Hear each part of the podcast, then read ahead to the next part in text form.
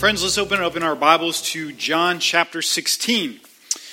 We're in John 16 because it's Pentecost Sunday, and we want to hear and learn and discern exactly what it means that the Holy Spirit has come to indwell us and do his work within the world. So, where we are in Acts, in uh, excuse me, John chapter 16, is the upper room discourse. Jesus has gathered his disciples together he is hours away from being betrayed and arrested, and so this is his final time to speak to and teach his disciples.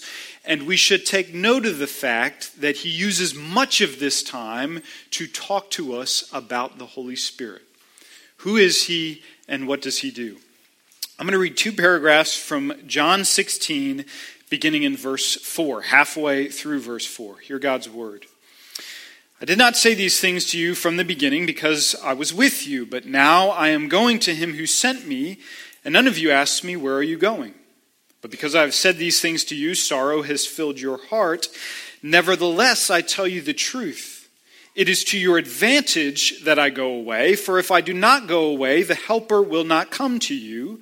But if I go, I will send him to you. And when he comes, he will convict the world concerning sin and righteousness and judgment, concerning sin because they do not believe in me, concerning righteousness because I go to the Father and you will see me no longer, concerning judgment because the ruler of this world is judged. I still have many things to say to you, but you cannot bear them now. When the Spirit of truth comes, he will guide you in all truth, for he will not speak on his own authority, but whatever he hears, he will speak, and he will declare to you the things that are to come. He will glorify me, for he will take what is mine and declare it to you. All that the Father has is mine. Therefore, I said that he will take what is mine and declare it to you. Let's pray together. Heavenly Father, you've given us everything we need to pray now. You've promised that whatever is yours, Father, you've given to the Son. And whatever is the Son's, the Holy Spirit is here in this room, in our hearts, ready and able to take what is Jesus's and make it our own. I pray we would receive it with open hands, open hearts, and you would use it to change us for your glory. We ask in Jesus' name. Amen. I'm sure every single person in this room has wondered what it would have been like if Jesus hadn't come 2,000 years ago, but waited and actually came to earth today. Have you not all wondered what if the incarnation took place in the 21st century? And even better than that, what if Jesus wasn't in Jerusalem, but he was in Columbia? He kind of chose this as his kind of ground of operation. What would that be like? I mean, would he attend Columbia Pres? Would he be here? Would he have joined us today? Or would he enter this church with a whip of cords and kick over the welcome table? Like, what would Jesus be doing in Columbia right now? We know he would have a huge social media presence and a slew of hashtags behind him. We know that the press would have a field day with him. The New York Times would call him a glutton and a drunkard, and Fox News would rag on him for his views on immigration. We know we would see a lot about Jesus, but it would be pretty amazing, would it not? What could be better than to have Jesus here doing ministry in Columbia? What could accomplish more? What could see more conversions? What could start new church plants better than if Jesus in the flesh posted up at the state house to preach and to heal and to exorcise demons? Can you imagine the impact that would have on our city and our world? So it shocks us to hear what Jesus says to his disciples who were probably thinking the same thing about Jesus' ongoing earthly ministry that could last for another 30 years in Jerusalem. Verse 7 it is to your advantage that I go away. what on earth could Jesus be talking about? He continues and tells us If I do not go away, the Helper, the Holy Spirit, will not come to you, but if I go, I will send him to you. So if I stay here in the flesh, the Holy Spirit is not going to come as he will come. But if I go away, then the Holy Spirit will come. And trust me, you are going to prefer the Holy Spirit than you are going to prefer me in your midst in the flesh. I saw a book recently that had this subtitle that makes the claim very tightly. The subtitle is Why the Spirit Inside You is Better Than Jesus Beside You. Why the Spirit inside you is better than Jesus beside you. This is a massive, massive claim that Jesus is making before he departs. And I feel like, in some ways, the whole Christian life is one big test on the advantageous absence of Jesus in the flesh in favor of the Spirit present in the world. This is one big test. Is that true? That the Spirit is better than Jesus in the flesh? Our Christian lives will bear that out. Now, I have a serious question. How many in this room are fans of professional wrestling? How many of y'all watch professional wrestling? How many of you know the characters? I see one person, okay? And I'm worried about you for a number of reasons, but here's one of them. I don't want you to get the impression that there's something going on here where Jesus needs to tag out and the Holy Spirit needs to tag in because only one of them can be in the ring at the same time, right? That's what it sounds like. I got to go so that the Spirit can come because it gets awkward when we're here together. This is not like a metaphysical conundrum within the Trinity in time and space, right? This is not an issue of them both being present together because they've been present together. Jesus, when he began his ministry, the Holy Spirit descended upon him. They were there together at all times. And today, the Holy Spirit is present, but Jesus is also present, although not as he was with the disciples in the flesh. He is with us spiritually. God exists uh, as one God, but in three persons. The, the Son, the Father, and the Spirit are always present with us. So much so that the Spirit can be called the Holy Spirit, or he can be called God's Spirit, or sometimes in Paul, he's even called the Spirit of Christ. One God in three persons, eternally present with us. So Jesus is not saying, I've got to leave so the Holy Spirit can come because only one of us can be here at any given time. What he's saying is exactly what Tim explained to us in our reading this morning. The kingdom of God is unfolding in our Bibles in a series of acts. The Old Testament that prefigured Christ was Act 1. Jesus in the flesh, which included his death and resurrection and exaltation, that was Act 2 in the kingdom. And Jesus is saying, it's time for Act 3 to begin, where I go to my Father and sit at his right hand, and the Holy Spirit comes in my stead to minister throughout the world. He's saying, when I leave and the Spirit comes, we turn a chapter in the kingdom and we begin a new and glorious one. It is the age of the Spirit and the age of the church, the very body of Christ. You and I live in Act 3. And in this chapter of the Spirit in the church, Jesus says in these two paragraphs, there are at least two benefits that I want to talk about. One with respect to the world, and one with respect to the church. The Spirit is going to do something in the world, and the Spirit is going to be do something in the church. This is not all the Spirit will do, but in these two paragraphs, these are the ones that he wants to highlight. So I want to think first about the advantage of having the Holy Spirit ministering to the world. And Jesus says this in verses 8 through 11. In verse 8, he says, The Holy Spirit is coming and he's going to convict or expose the world of her sin, her righteousness, and her judgment. Now, here's what's so advantageous about the Holy Spirit doing that. When Jesus came to earth and he gave up the, the privilege that he had of being with the Father and present in all places and all times, he took on the limitations of a human body. He truly became a man in the flesh. And one of those limitations that stands out in Jesus is that he could only ever be in one place at one time. Have you ever thought about that with respect to Jesus' ministry?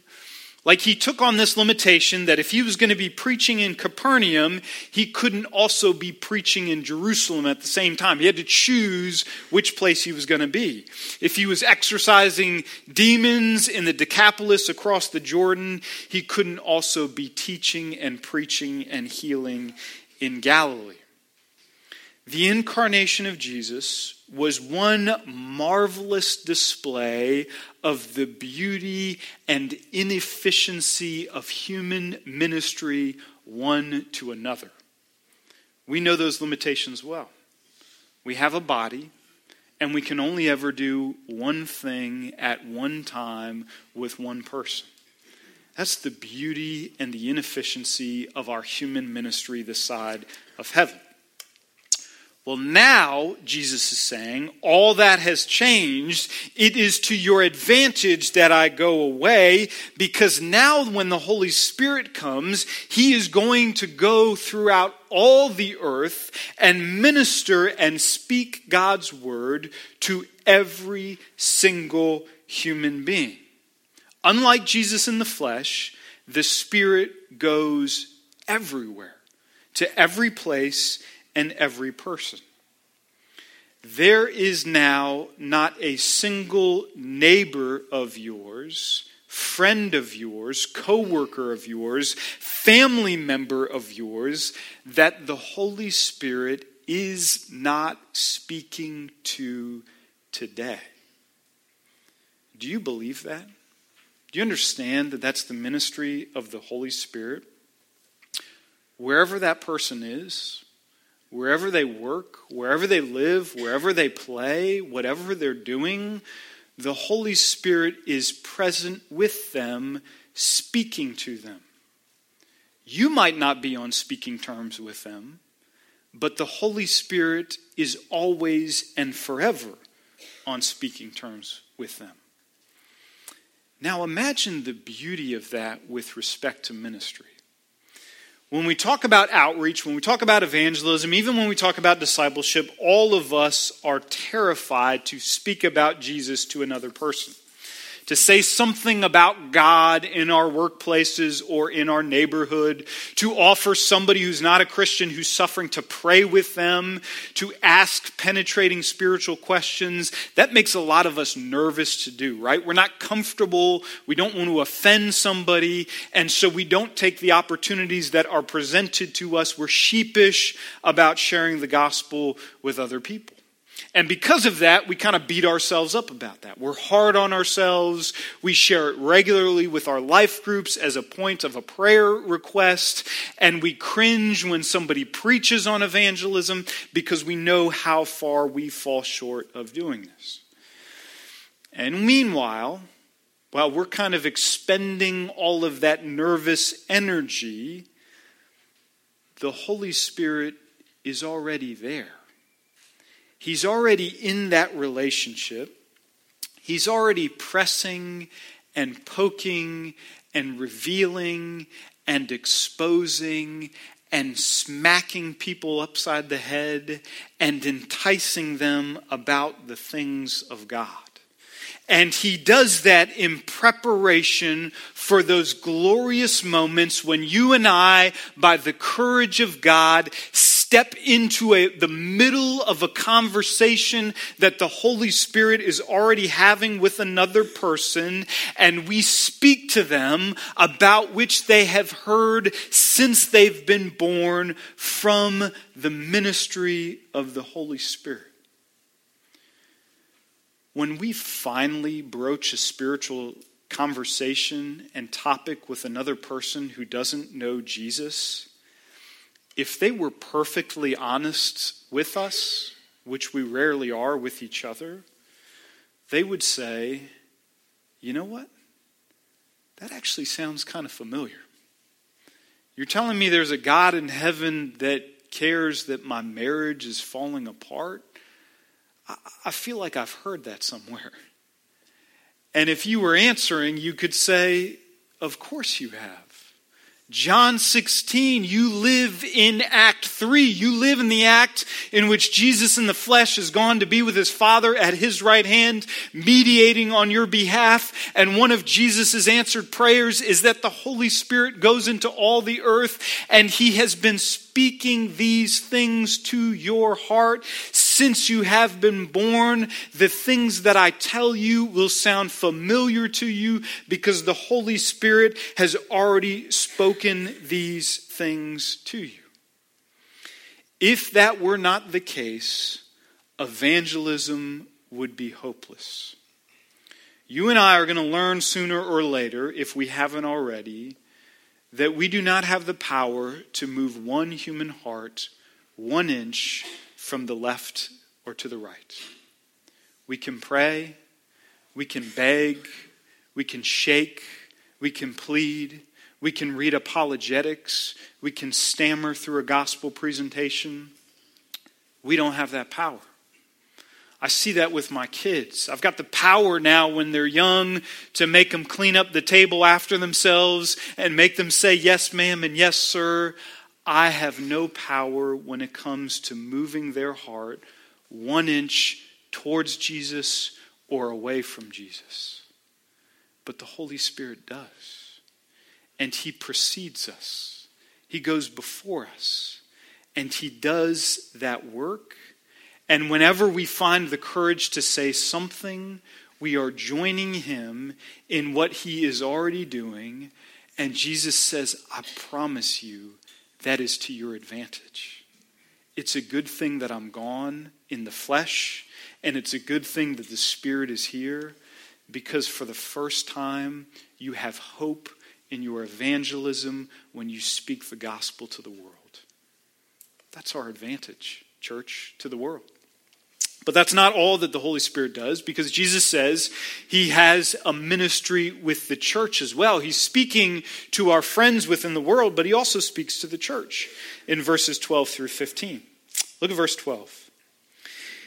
Jesus says, I still have many things to say to you, but you cannot bear them now. When the Spirit of truth comes, he will guide you in all truth. Now, all of us would long to sit at the feet of Jesus as the disciples got to do. They spent three years with him, they saw miracles, they heard him teach, they heard his conversations. Oh, to be there and to hang on every word of Jesus, what a treat that would be. And yet, here's Jesus on the back end of those three years spent with every waking moment with the disciples. And he's essentially saying, Look, I tried my best, but I came up short with respect to teaching them. That wasn't Jesus' limitation, that was the disciples' limitation. Apparently, as human beings, we're not designed to drink from the fire hose of Jesus' presence for three years. Like, even if we had been there and experienced that, we would not be equipped to turn around and do a life of ministry based on Jesus' presence alone. He says, even if you had done that, I just wasn't able to communicate all the disciples need to know. The good news is that Jesus promises five times in four verses one of the most important roles of the Holy Spirit is to fill the gap between what Jesus was able to communicate and what you and I need to know as a believer to grow in Christ Jesus. He's going to remind us of these things. He's going to take what's Jesus's and he's going to make it ours. In other words, He is going to work to make us disciples. Now, it's great to pause and ask the question what is a disciple? What is he making? What is he after? What does he want to do? And Jesus gives us kind of a working definition of a disciple. He does this in the Great Commission. We heard this preached on a couple of weeks ago, Matthew 28 19 through 20, when he says, Go make disciples of all nations, baptizing them in the name of the Father and the Son and the Holy Spirit. And then he says, This is what you're supposed to do. Once you've got them, you've gone, you've found them, they're converted, you've baptized them. This is the crux of discipleship. Teaching them to observe all that I have commanded you. So, one working definition of a disciple is a hearer and a doer of Jesus' words. If you hear his words and you do them, you're a disciple. So, that could mean something like getting a copy of a red letter Bible. A red letter Bible is a Bible that has the Bible in black print, but every time Jesus actually said something, that's in red print. And if you get one of those Bibles and you read everything that Jesus literally said in red print and you go and do it, then Jesus says you're a disciple as daunting as that would be, that's actually not enough because Jesus said the entire Old Testament prefigures me, speaks about me, and tells us how we should live in me and not a jot or a tittle will pass from the Old Testament. So it's not just the red letters that Jesus said. You also have to grab a hold of the Old Testament. It's not just the Old Testament because Jesus affirmed that the New Testament is now the foundation upon which the church is built because it is the apostolic testimony of the person of Jesus and what he has done. And so, in short, a disciple is a person who reads, believes, does, leans on everything that is written in this book, the Bible. You take this thousand page book home, you read it, you meditate on it, and you do it, and you are a disciple. When you hear that, do you start to get a panic attack? I do. I start to get one. And I actually think the disciples did too, because Jesus says, like a gazillion times in the upper room discourse, take it easy. Don't worry. Don't be afraid. Don't let your hearts be troubled. I think the reason he said that again and again and again is because he was watching his disciples hyperventilate as they began to understand the task that was before them. Jesus is saying to us, I understand this. I made you, I designed you. I know you better than you know yourself. I know your strengths and your weaknesses. I know what gets you out of bed in the morning. I know what freezes you in your tracks with fear. You cannot do anything apart from me. You can't do a thing. And even though I'm telling you that right now, I know you're going to walk out of this room and you're going to try and you're going to fail and you're going to try again and you're going to fail and you're going to try and you're going to fail some more. I want to help you by my Holy Spirit. I want to do things in you. I want you to make you believe I want to make you act and know and do in ways that you, in and of yourself, did not know what was possible. Christian, let the gift of the Holy Spirit wash over you this morning. God is meeting you in that tender place of where the requirements of discipleship stand and how inadequate you feel and he's saying that's the entire reason why the Spirit dwells inside of your heart, because I want to fill that gap and make this thing possible. Let him meet you in that, where you are, and fill the places you feel inadequate. Jesus in the flesh, he went away so that the Holy Spirit could come.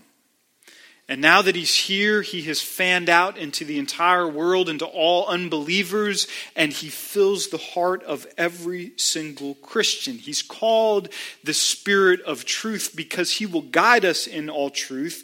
Everything he hears from Jesus, he will make known to us because it is all about his Son, Jesus. If you love Jesus this morning, or even if you like Jesus this morning, that is the power of the Holy Spirit in your heart. If Jesus makes you happy this morning, that's not from you. That's the Holy Spirit inside of your heart.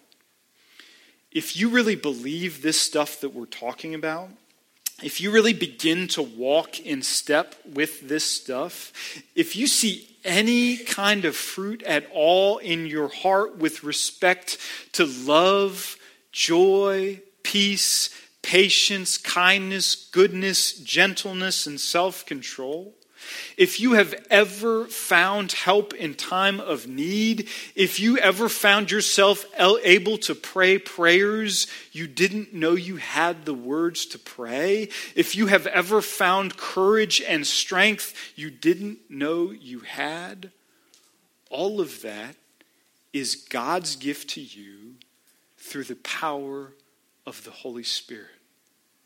He fills us in all fullness he gives us what is God's and the Son's, and He leads us towards Christ everlasting. Let's pray together. What a gift, Heavenly Father. I know that we look at our Christian lives and we see that the glass is half empty or 99% empty because we see our sin and our faults and how far we have to go to the perfect righteousness of your Son.